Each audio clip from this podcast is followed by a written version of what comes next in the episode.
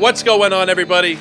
Thank you so much for joining me here for this Thursday edition of Fantasy MLB Today.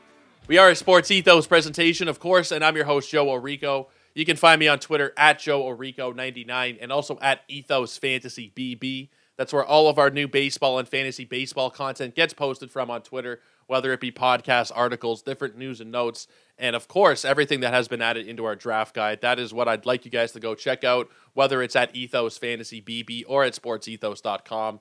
We have more than 20 articles that are live in there. Everything from my rankings, we have dynasty rankings and a whole dynasty section, really. Uh, Andrew did a great job putting together all of the dynasty content that we have in our draft guide. There are, I think, 11 features. One of them looks at players who have switched teams this offseason and how their new home affects their fantasy outlook. There's a decision matrix series that focuses on how to decide between two similarly ranked players or two similar players in general. There is so much stuff. I could go on for a whole episode just going through all the great work the guys have done. Please make sure you are checking it out either at sportsethos.com under the MLB tab or on Twitter, like I've said for these last several months now, at Ethos Fantasy BB. Today, we are going to continue with the pitcher rankings. This has been Pitcher Week. This is part four of that series, and we're going to go through pitchers numbers 36 through 50 today. We did 10 on each of the first two days, and then we went through 15 of them yesterday. We're going to go through another 15 today, and then tomorrow we're going to look at the entire back half of the top 100. We're going to go through 51 to 100, looking more general based in tiers, and we're going to be trying to be more concise with those particular players because I, I could spend so much time going through pitchers. Pitching is my favorite part of baseball. It is probably why I was a little bit sour about the pitch clock because it impacts the part of the game that I like to focus on the most, how the pitcher prepares for the pitch and, and yada yada. Whatever. That's a side note. But I've just always loved pitching. I could go on about all these guys at length. I could spend at least 10, 15 minutes talking about each pitcher, but we're going to try and make that more concise. If you guys want the long winded explanations, we did that for the top 20. Yesterday, a little bit more concise, but we're still going into quite a bit of detail when talking about my rankings, why I like certain players versus other players. And we are going to start off today, like I said, at number 36, and that is Nick Lodolo. Now, I am a little bit higher on him than the Fantasy Pros consensus. He is the 41st pitcher over there. I think that Nick Lodolo has a chance to be an absolute stud, and Cincinnati is lined up very nicely for the future between him and Hunter Greene on the mound. Lodolo last year in 19 starts, 103 innings, Great strikeout numbers. It was 11.4 Ks per nine, just a tick under 30% K rate. Walk rate was a little bit high at 8.8%, but historically in the minor leagues, a little bit lower than that, between 5 and 7% typically. Something I think he can get down long term. The ERA last year was something that surprised me looking back on it. It was 366. You would have thought just looking at it, you know, rookie pitcher in Cincinnati, it's likely going to be higher than that. It wasn't. The pitching indicators were just a slight bit above that for the most part 397 xERA, a 390 FIP. For the most part, he was very, very, very solid last year. The SIERA, which is a lot of people's favorite skills indicator ERA, it's a lot of people's favorite pitching indicating metric. 329 was his SIERA. Overall, he was the best pitcher that Cincinnati had last season, even better than Hunter Greene, who a lot of people are higher on. For me personally, I am more so in the Nick Lodolo camp. I think that you're getting still very similar strikeout numbers. You're getting somebody who's already proven it at the big league level that he can he can compete. Whereas Lodolo or not Lodolo, excuse me. Whereas Hunter Greene last year did struggle. Uh, Lodolo actually was very very good giving you that good ERA of 366. His whip was at 125, which is a touch high, but all things considered, for a rookie pitcher in Cincinnati, he was electric. I think this season, we're going to see probably more of the same. I think that we can see some slight improvements, even though we know that development is not linear. I think that Nick Lodolo, give him another year used to MLB batting. Over the course of a full season, I think that we can see him produce similar ratios with similar everything, really, now, is there some concern being in Cincinnati? Always, of course, for every pitcher.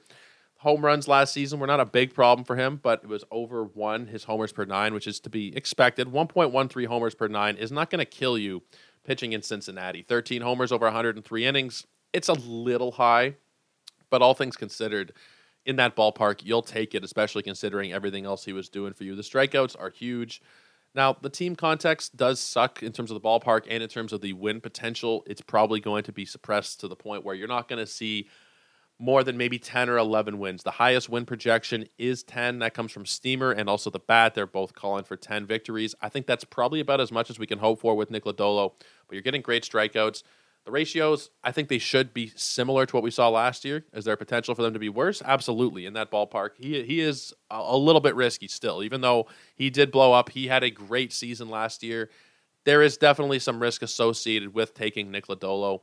I think the price fairly reasonable. He's going about pick generally about pick 130. Let me see these most recent drafts because things are changing all the time, and you never really know what anybody's going to be drafted on a, on a given day. But right now, over these last 24 RotoWire online championships over the last week, he's going at pick 133 on average.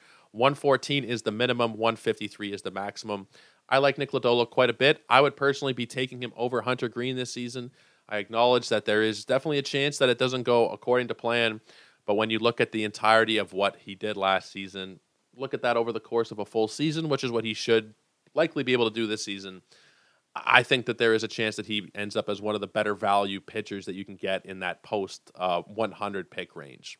Really like him. Also acknowledging that there is certainly some risk associated with him.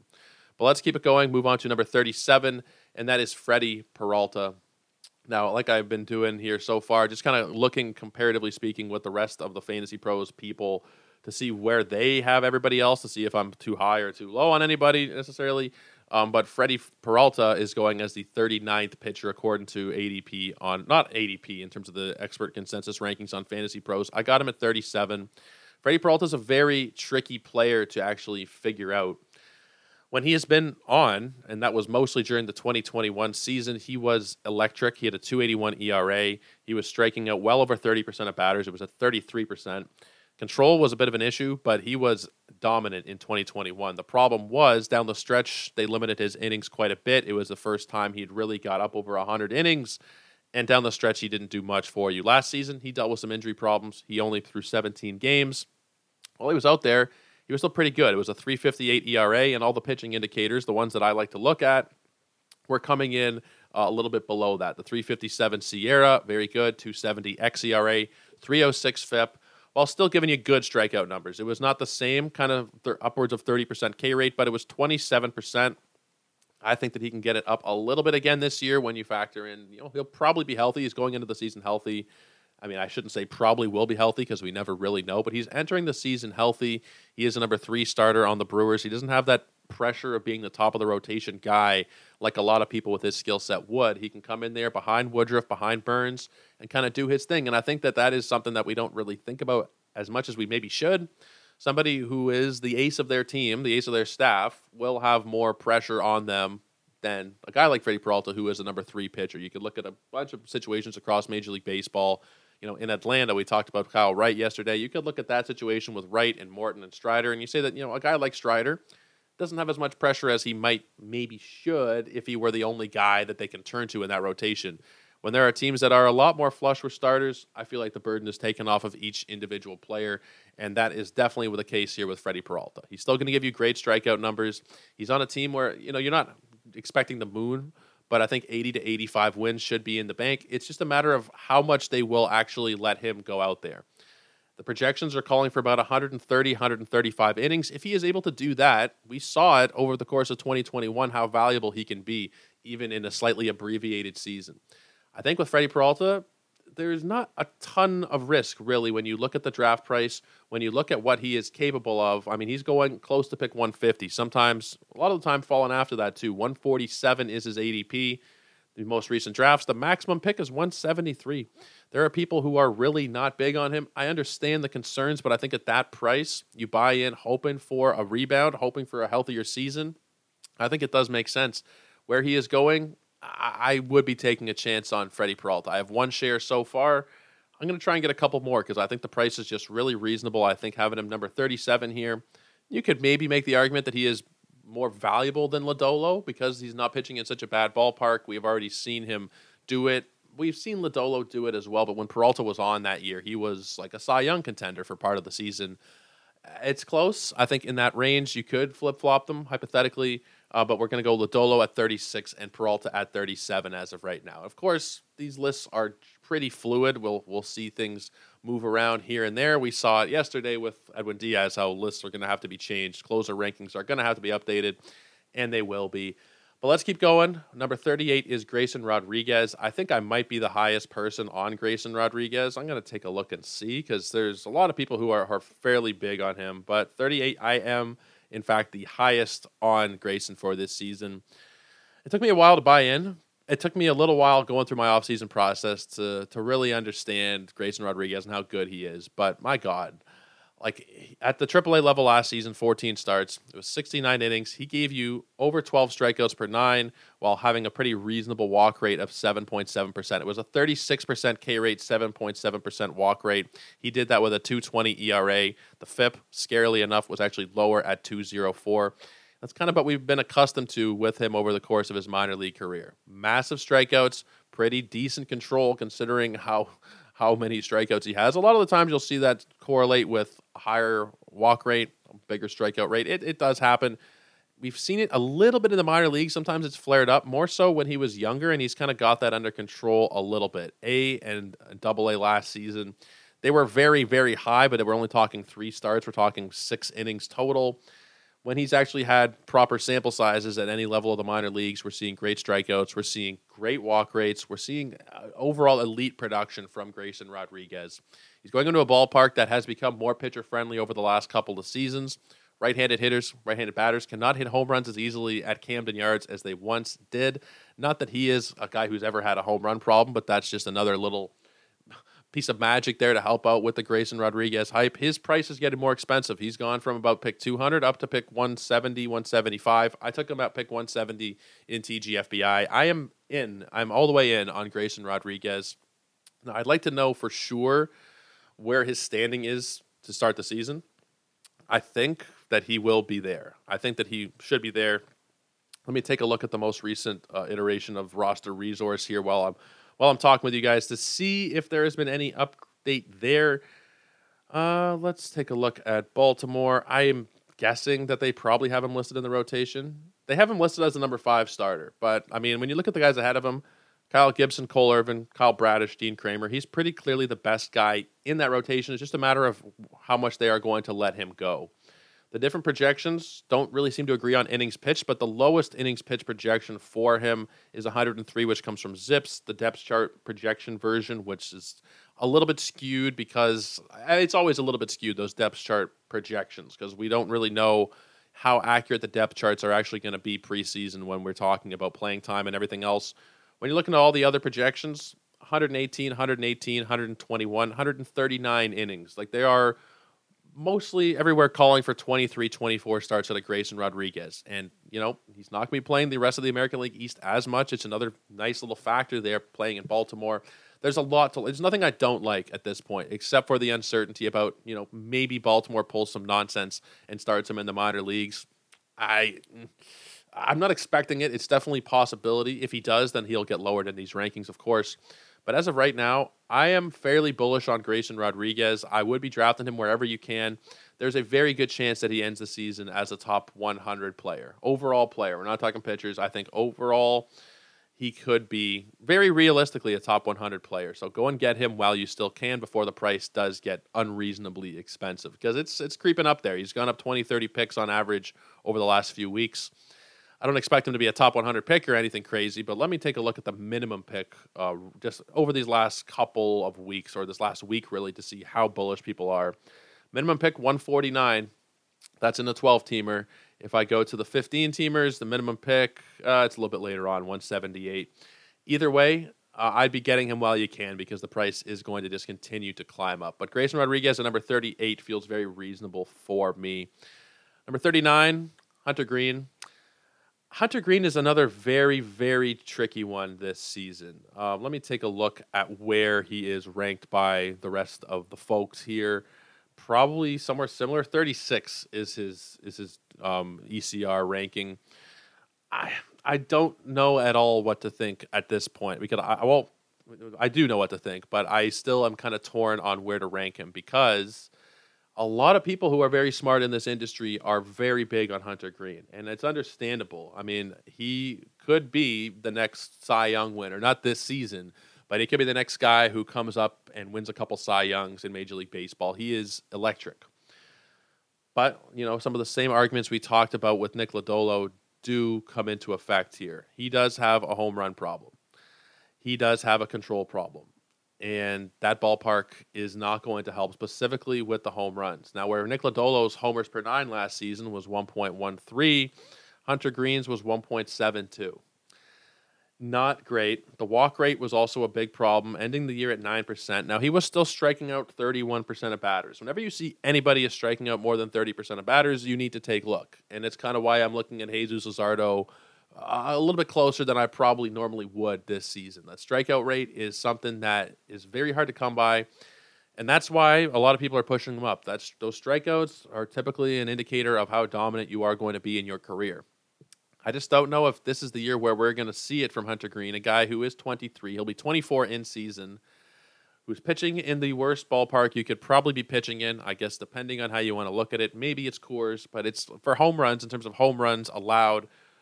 Great American Ballpark is far and away the worst. Coors, a lot of the time, it'll add more base hits. The thin air it tends to lead to more base hits. I'm not sciency enough to know exactly the reasoning behind all of it but Great American Ballpark does lend itself to home run hitters, and that's not something that is going to play well for Hunter Greene. The walk rate is not going to play well for him. You're pretty much drafting him because you want the massive strikeouts and you're hoping for a breakout. But at the price that you're paying for him, it's just not worth it at this rate. He is going routinely now inside the top 100 picks. His ADP over the last couple of weeks, we're looking at 12 team RotoWire online championships. Those are 12 team high stakes leagues. I think $350 entry fee. Hunter Greene, his ADP is 102. The minimum pick is 83.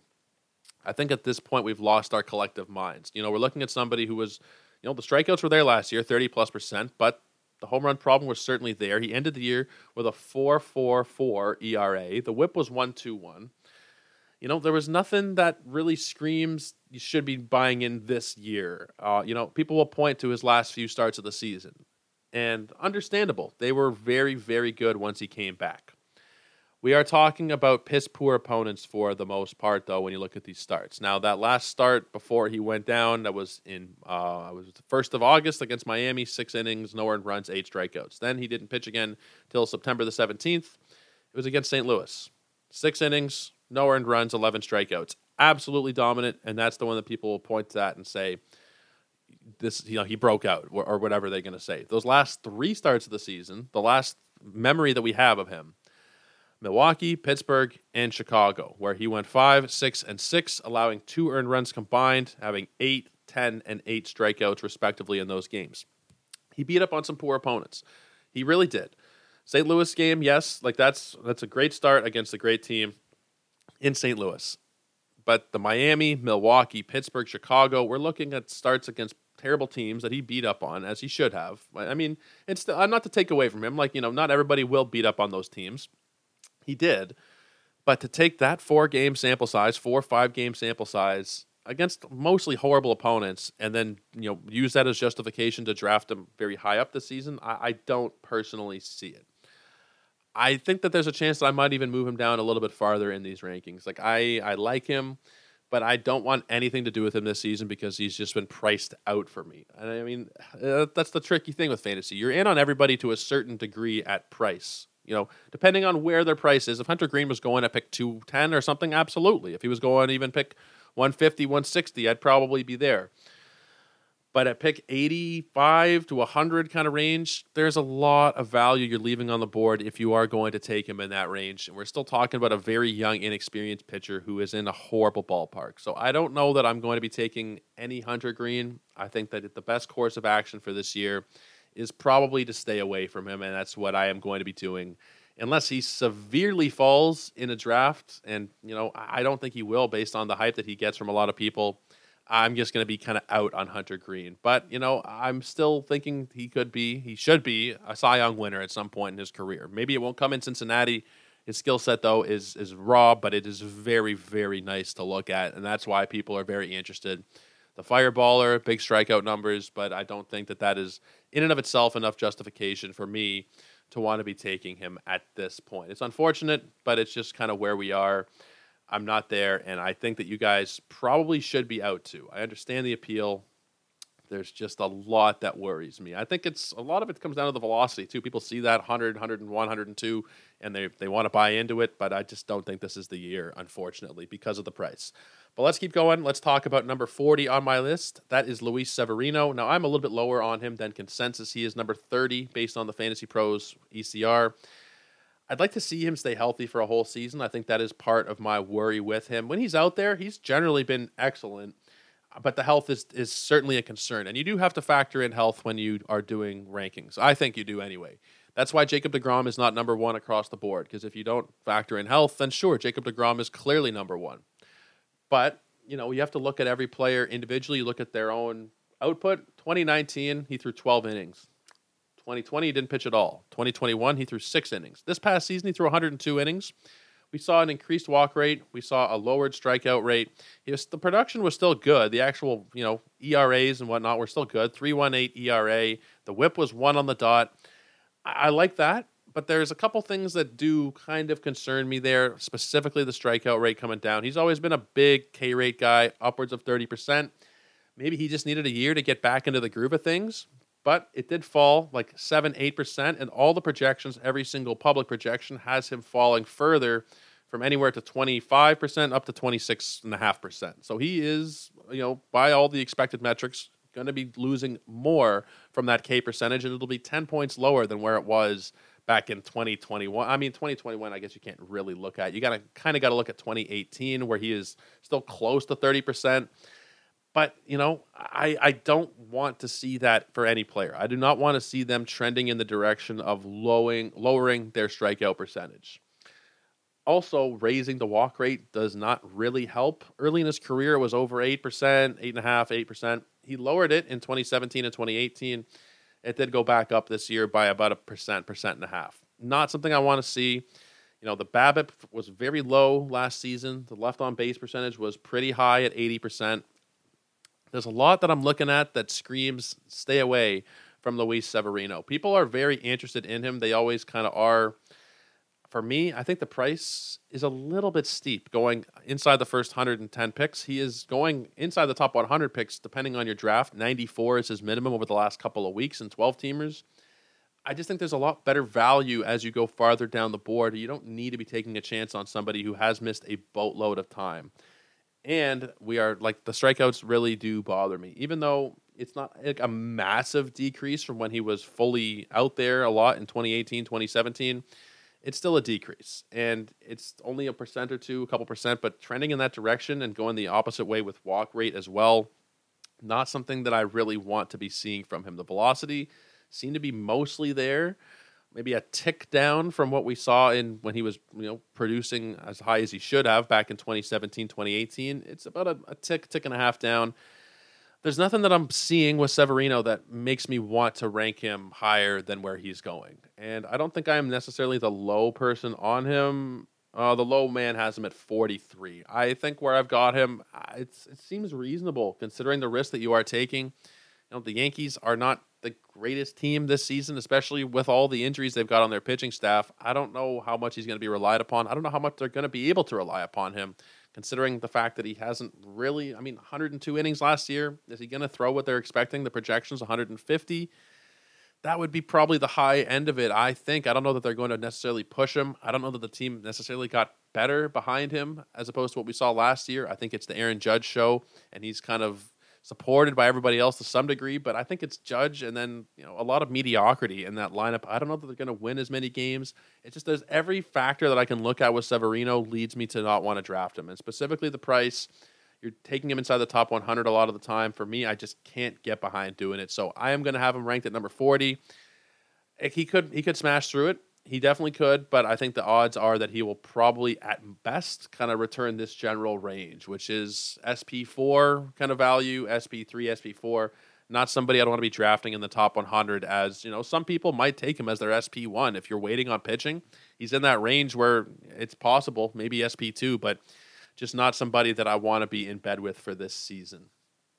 Let's keep it going now on to Lucas Giolito. He is number 41 for me where is he? Uh, 42 is where he is based on the consensus. I guess I'm right in line there. He's another one, and this is a, everybody kind of in this range has been. It was a little bit tricky to rank. Lucas Giolito is somebody where I don't really know exactly what we're going to see out of him.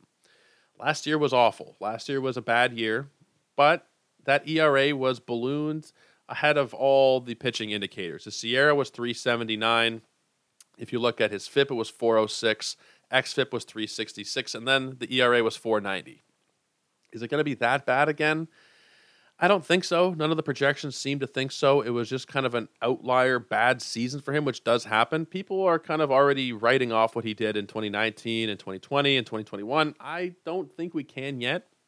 I don't know that he is necessarily an ace, but I think that he is probably going to be a little bit undervalued just because what have you done for me lately is always the thing that people look at in sports, fantasy sports.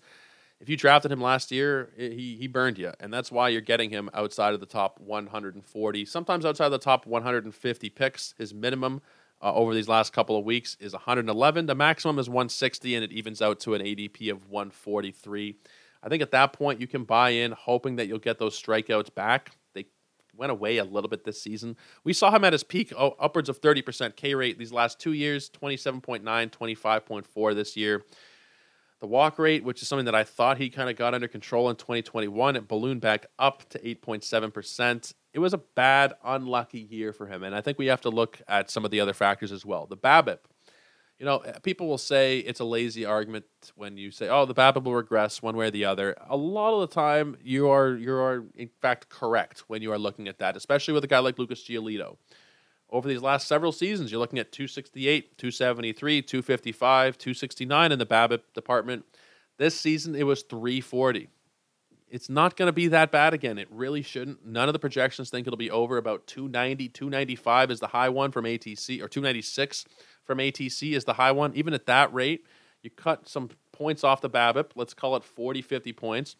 That batting average against last season was 270. You'll take that down probably down to 220, 230 in that range, assuming he had you know regular league average BABIP, and that also killed his WHIP because he was allowing so many more base runners. It was 144.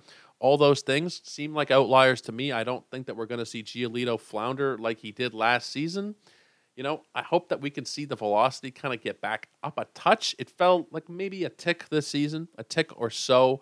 Uh, he was averaging with the fastball just shy of 94 in 2021. This past season, it was 92.6.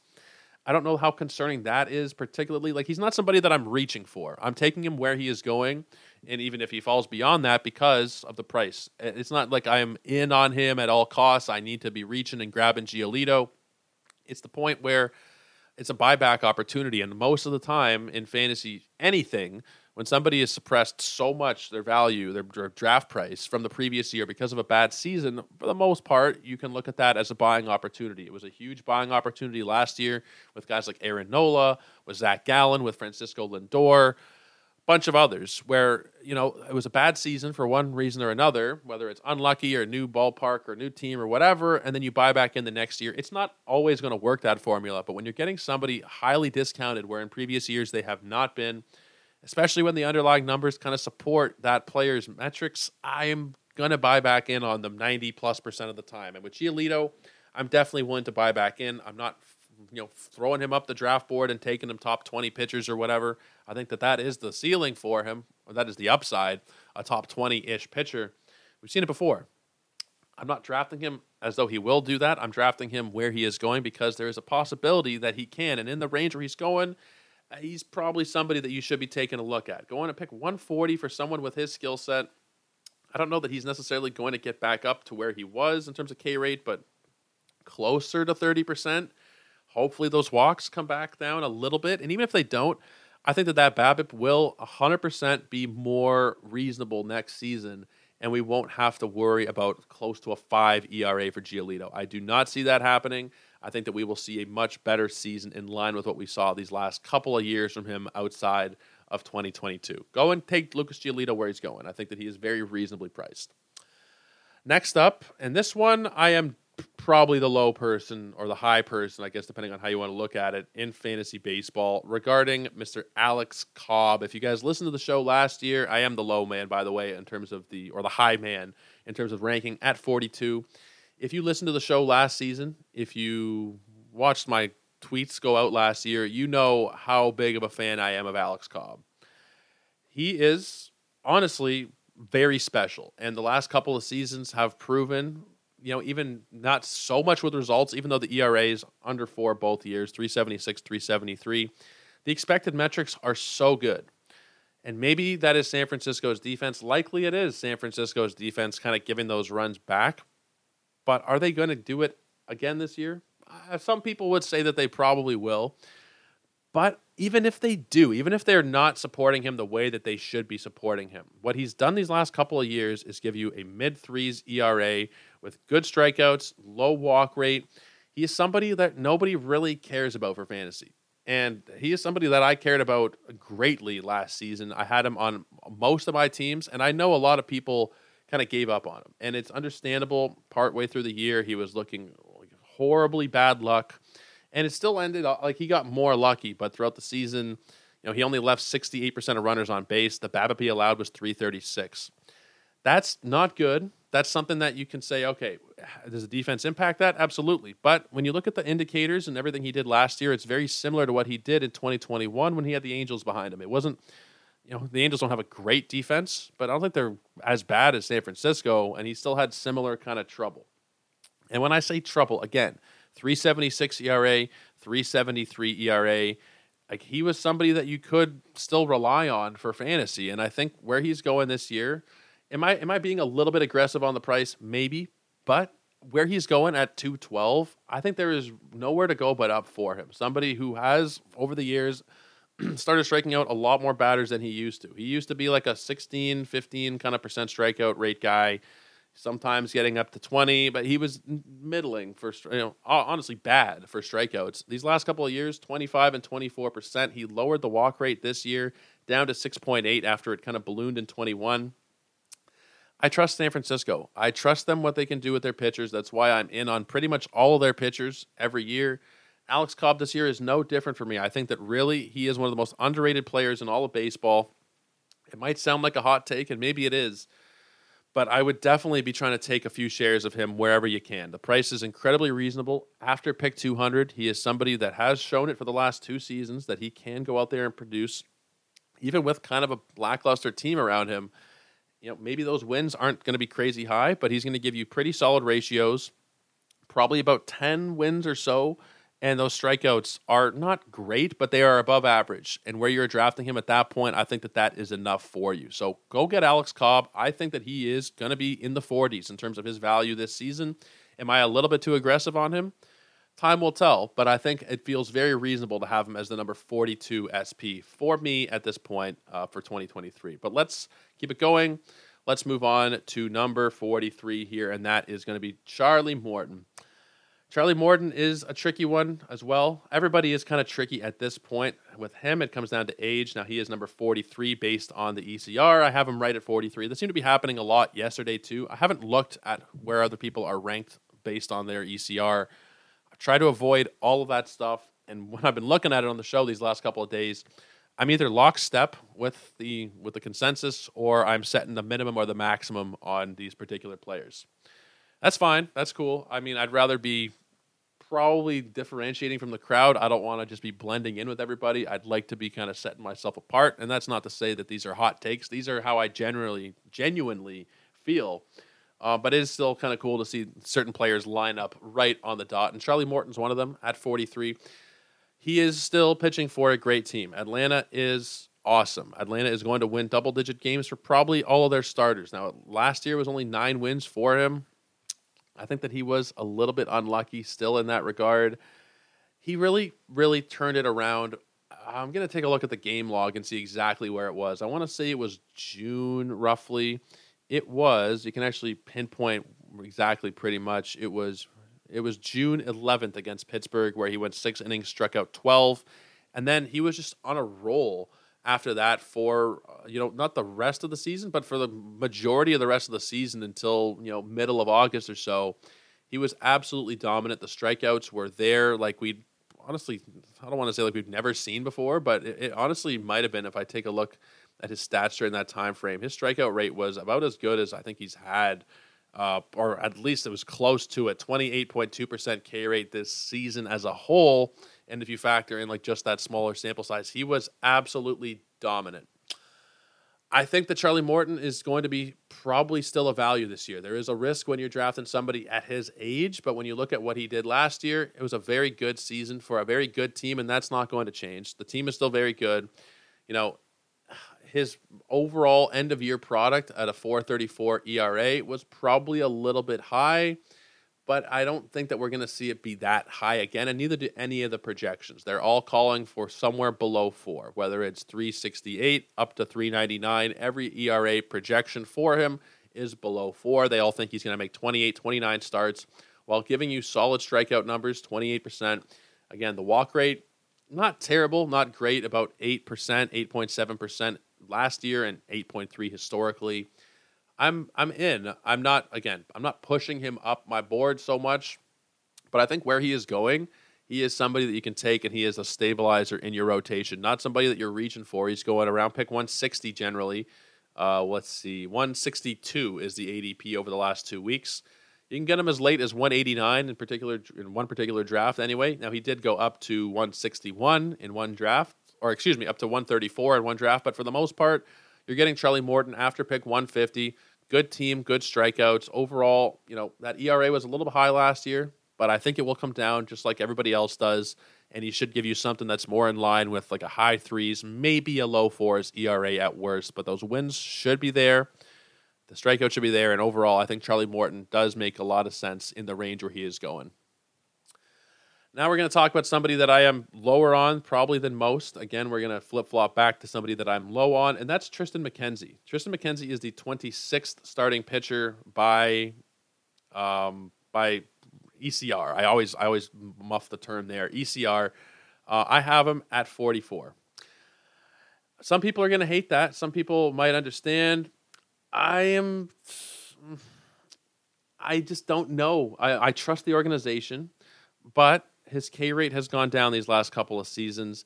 The ERA indicators were not very pleasant last year. They weren't bad, but they were about you know close to a run higher than his actual ERA. He's not giving you those strikeouts that we did originally think, and that's kind of the big thing with me here. When he first arrived on the scene, he had a 31% strikeout rate. In the minors, generally, I think he was giving you 30, let's take a look. 38 39 28 36 like he was massive strikeout number guy in the minor leagues. You thought that was going to carry over 33% and then over his first full season it was 27.5% that fell down to 25.6% this past season. Now he did also lower his walk rate but i don't know that we can look at triston mckenzie as somebody who is going to be as good as we maybe thought 191 innings, pitching for a good team. There are things to like, but I think it's mainly the K rate and the price. You know, the price is another thing, and that doesn't necessarily factor into the rankings, but it does, I guess, in the back of my head a little bit. He's going inside the top 100 all the time. 88 is his ADP. He has fallen to 119 in the last couple weeks, but generally he is going inside of that top 100. The price is way too high. I think people are overrating the ability for fantasy. The whip is pretty low, but is it always going to be low? I'm not really sure of that. You know, he left a lot of batters on base last season. He had a pretty low walk rate, which historically for him, is it going to be there? It should be roughly there, but I don't know if it'll be as low as it was at 5.9%. I think a lot of people point to the whip as something that is going to be good for you, and it probably will be solid enough, but it's not going to be 0.95. The projections have it going from anywhere from 1.09 to 1.23. It won't be as much of an asset as you probably think it will be. Overall, I like him fine, but the price is, is too much for me to pay into this season. Am I a little bit too low on him? A lot of people would probably say so. But for my money, I just don't want to be taking somebody who is strikeout rates heading in the wrong direction. It's a good enough team. It's it's a good team, but not good enough to the point where it would, you know, you're assured of 10 wins or anything like that. I don't know how many wins you're going to get out of him. It was 11 last year. Maybe he gets there again. It's not going to be 15 or anything like that. Of that, I am almost 100% certain of. I would be looking in other directions, closing in on pick 100 here, or, or really anywhere, because he's not going to be falling to the point where I'm going to be comfortable with him in, in most drafts. The maximum pick in the last couple of weeks is 119. Even at that range, I'm going to take Clayton Kershaw over him. I'm going to take a lot of guys who are going in the 120s, 130s range over him. I don't, excuse me, there. I don't hate him or anything. I don't. I think long term, like he can still be a very good pitcher. I just don't want anything to do with him this season because the price has become very, very much inflated. Next up, we got Drew Rasmussen at number 45. He was dominant last year. The Rays always seem to figure it out. And I know that Rasmussen was kind of, I don't think it was highly revered necessarily, uh, but I think that there was definitely some hype around him in the minor leagues. He's, I'm, I'm not the biggest minor league person. I don't follow the minors so much, but I think that people generally expected good things out of him.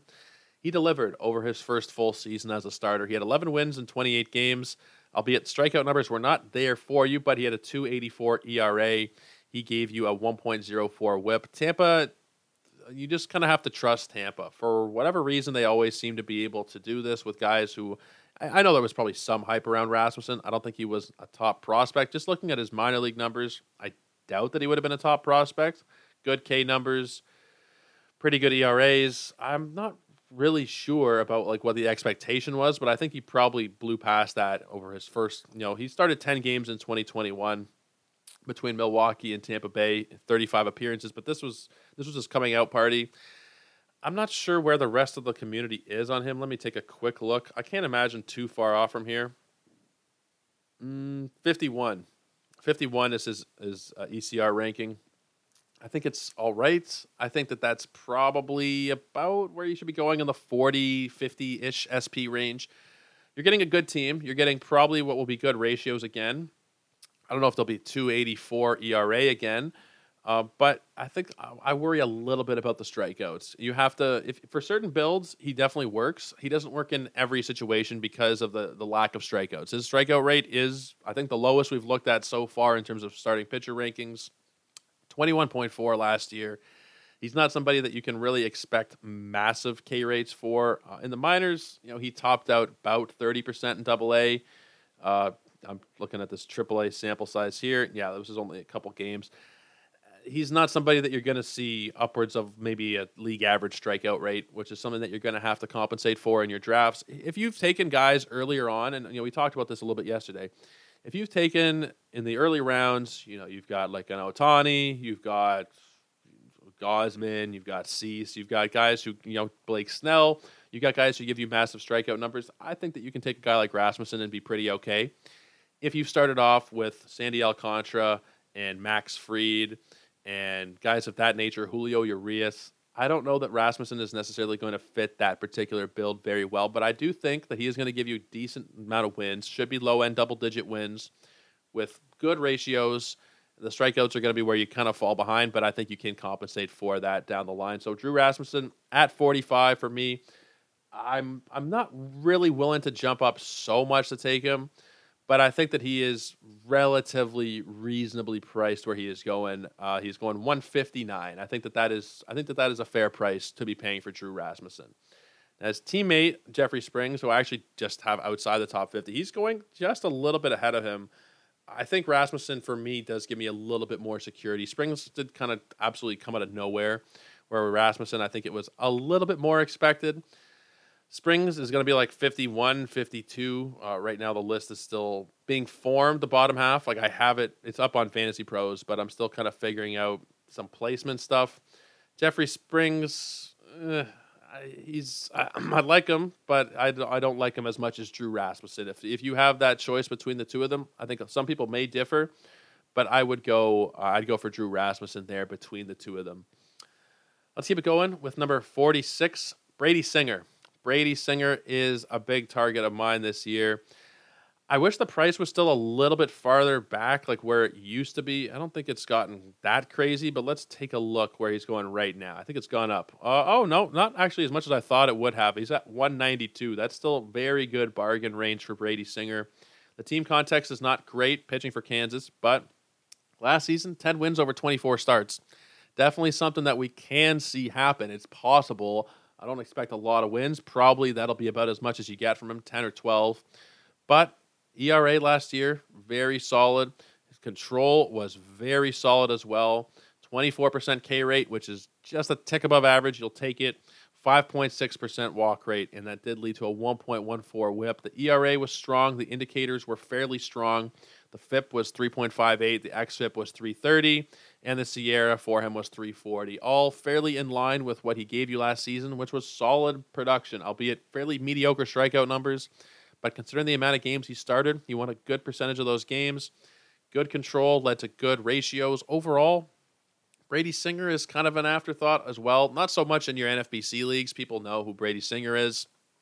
In your standard 10, 12 team leagues, Brady Singer is somebody you can get close to your last pick. He might not be like the actual last pick in the draft, but somewhere in that range. You know, he's going around pick 200. If you're talking a 10 team league, 23 man rosters, 230 players will get drafted. He's somebody you can get with your last couple of rounds, and he should be a mainstay on your team the entire year. Projections see him going up over his innings total from last year, which was 153. They all think that he'll go between 175 and 185. That should be doable.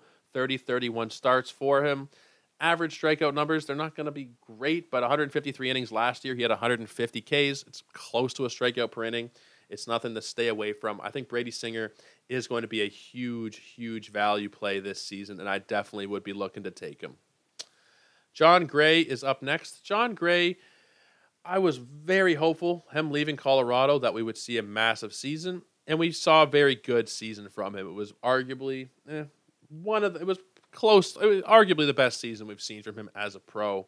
Uh, that K rate was up there with the best seasons that he's had. The ERA was close to being as low as we've seen from him. Indicators were all below the ERA. You know, at the main factor here is he is no longer pitching at Coors Field. He did have good win totals for a lot of those years in Coors Field, but the ERA did suffer quite a bit because of it. The ERA for the career sits at 4.51 even after the sub 4 ERA last season. Very glad he has gone from there. He's giving you good strikeouts, above average walk rate at 7.5%. I always mess myself up with above and below, depending on minimum, maximum pick and how to phrase it. But low strikeout per, or low walk rate with a good strikeout percentage of 25.7 which was nearly a career high just about a career high if you're i mean 20, 2016 it was just 0.3% higher this was the best k minus walk rate that he has given us the whip was 1.13 which was also the lowest we've seen from him now he went down with an injury and didn't finish the season uh, i think his last start would have been let me take a look here uh, you know what? He actually did. He came back close to the end. I'd forgotten that he came back. Um, but he was not as great when he came back. I don't think that he had enough time to properly ramp up. He gave up a couple of home runs, five home runs over his last two starts. Didn't look great, but you give him a whole offseason to get right. Another year in that Texas rotation, and he is not going to be the guy who has to be like the number one in that rotation. It'll be Jacob DeGrom. The pressure is not really there for him. I think that Jon Gray is somebody that you should definitely be looking at. You know, uh, depending on who we've talked about here today, some of these guys I'm targeting, some of them I'm not really. Jon Gray, I think, is very reasonably priced. He is going after pick 200 in most drafts. 210 is his ADP. He is somebody that I think can smash through that and give you a great value season. He is, by the ECR, number 56 in terms of starting pitchers. I think that that's a little bit too low. Uh, I'm taking Jon Gray in a bunch of drafts. I've drafted him twice so far this year, and I'll see if I can get another share because I really like what he does. Let's keep it going with Patrick Sandoval. He is number 58 in the ECR. I have him at 48. You know, I really like what he did last season. Patrick Sandoval quietly was one of the more valuable pitchers that you. I mean, I need to phrase this properly. He wasn't one of the more valuable pitchers in all of baseball, but in terms of you know the cost that you paid for him, which was likely for the most part just a waiver wire pickup, he gave you 148 innings. He gave you a sub three ERA. He gave you solid strikeout numbers at 24 percent. It's not great, but when you're getting a sub three ERA to go along with that, the WHIP was the one thing that kind of was the problem there. And it was you know there's a couple of things you can look at. His BABIP was a little bit higher than we might have hoped for at 316. It's not like egregiously high. I think it's something that he can maybe get back under control a little bit. Previous couple years, he's in the 260 range. Uh, I think that it's probably going to come down a little bit, but that's that's not really the main issue here. It's one of the issues. It did lead to maybe a little bit of a higher batting average against, but even then, 243 was his average against. It's really the walk rate that he has to work on. He got it down to 9.4% after it was 9.9% the year prior. It still needs to come down a little bit farther than that. That's the big thing. Uh, I think if he gets the walk rate under control, he can be absolutely elite. We saw it last year with the FIP and the XFIP and everything else. They were good. Like the XERA was a run higher than the actual ERA, which is not great. But the FIP was at 309, the XFIP was at 367, and the SIERA for him was at 394. I mean, they're still within the very good range. I think that he'll probably regress a little bit this season and give you a, a, above three ERA, but I don't think it'll be crazy high. I think it'll be somewhere in the three five range with good strikeout numbers. And I mean, the wild card here is really this Angels team and how good they are going to be. He won only six starts last year out of twenty seven. It depends on how healthy the Angels team can be. If they are a good team, though, I could see him smashing through that, giving you double digit victories, 10 or 12 of them, somewhere in that range to go along with everything else we've talked about. Patrick Sandoval is another guy that's not really being considered as a big asset this season. You're able to draft him, I think, fairly late after pick 200 again. There's a lot of guys we've talked about here that I would be trying to fill out your rotation with, whether it's Rasmussen, Singer, Gray, Sandoval, you know, Charlie Morton, Alex Cobb. These guys are not very expensive. You can fill out your rotation and have them, and they are going to be guys who probably stay on your team the entire year. They're not guys that I anticipate being drops. Obviously, there'll probably be one that doesn't pan out from this group, one or two of them. But I think you take the excuse me, I think you take the chance based on ADP and you get yourself a pretty high upside if these guys do end up panning out. Sandoval Sandoval could be very, very good this year. He was very, very good last year, and I think a lot of it does come down to the team context. How good will the team around him be? That much I don't know, but at this point, he is my SP 48 for next season, or for this season. I guess it is fully this season at this point. we're not looking. Uh, we're not looking very far ahead anymore. Just a couple weeks. Forgive the cough, guys. You guys who listen regularly know that I kind of just been haven't able to shake the cough for the last while. It comes and it goes, but apologies. We're nearly done here. We're almost at number 50. We are at 49, and that is Chris Bassitt. He is number 46 in the ECR. I think that he is about as stable as it gets, and where he is going in drafts, typically going in the 160 ish kind of range. Let's take a look and see if that's changed at all. Generally, he's going about pick 160, and I think that that is totally reasonable. 173 in these most recent drafts. At that point, man, that is totally uh, it's beyond fair the value you're getting from Bassitt at that point. You're getting somebody who is going to win a lot of games pitching for Toronto. It will probably be somewhere in the 12 to 15 range. You're going to get not great strikeouts, pretty average 22 to 25% kind of range. That's kind of whatever because he has good control. It'll lead to good whips, which have always been pretty good these last three years 114, 106, 116. If you look at the ERAs these last several years, he's as consistent as it comes. Going back to 2018, 302, 381, 229, 315, and 342. He is really, truly about as consistent as it gets. Chris Bassitt is somebody that I am targeting all over the place. Great team context, average strikeouts, but great ratios. He can be a solid three plus category contributor for you. In that Blue Jays rotation, like the the sky's the limit in terms of win potential for him, for Gausman, for Manoah. I think that we could potentially see all three of them end up with around 15. It is, uh, you know, it's asking a lot, but I think it's definitely a possibility, definitely in the range of outcomes. Chris Bassitt, you could even argue that he should be higher on this list. I could, you know, make a case for him to be closer to number 40.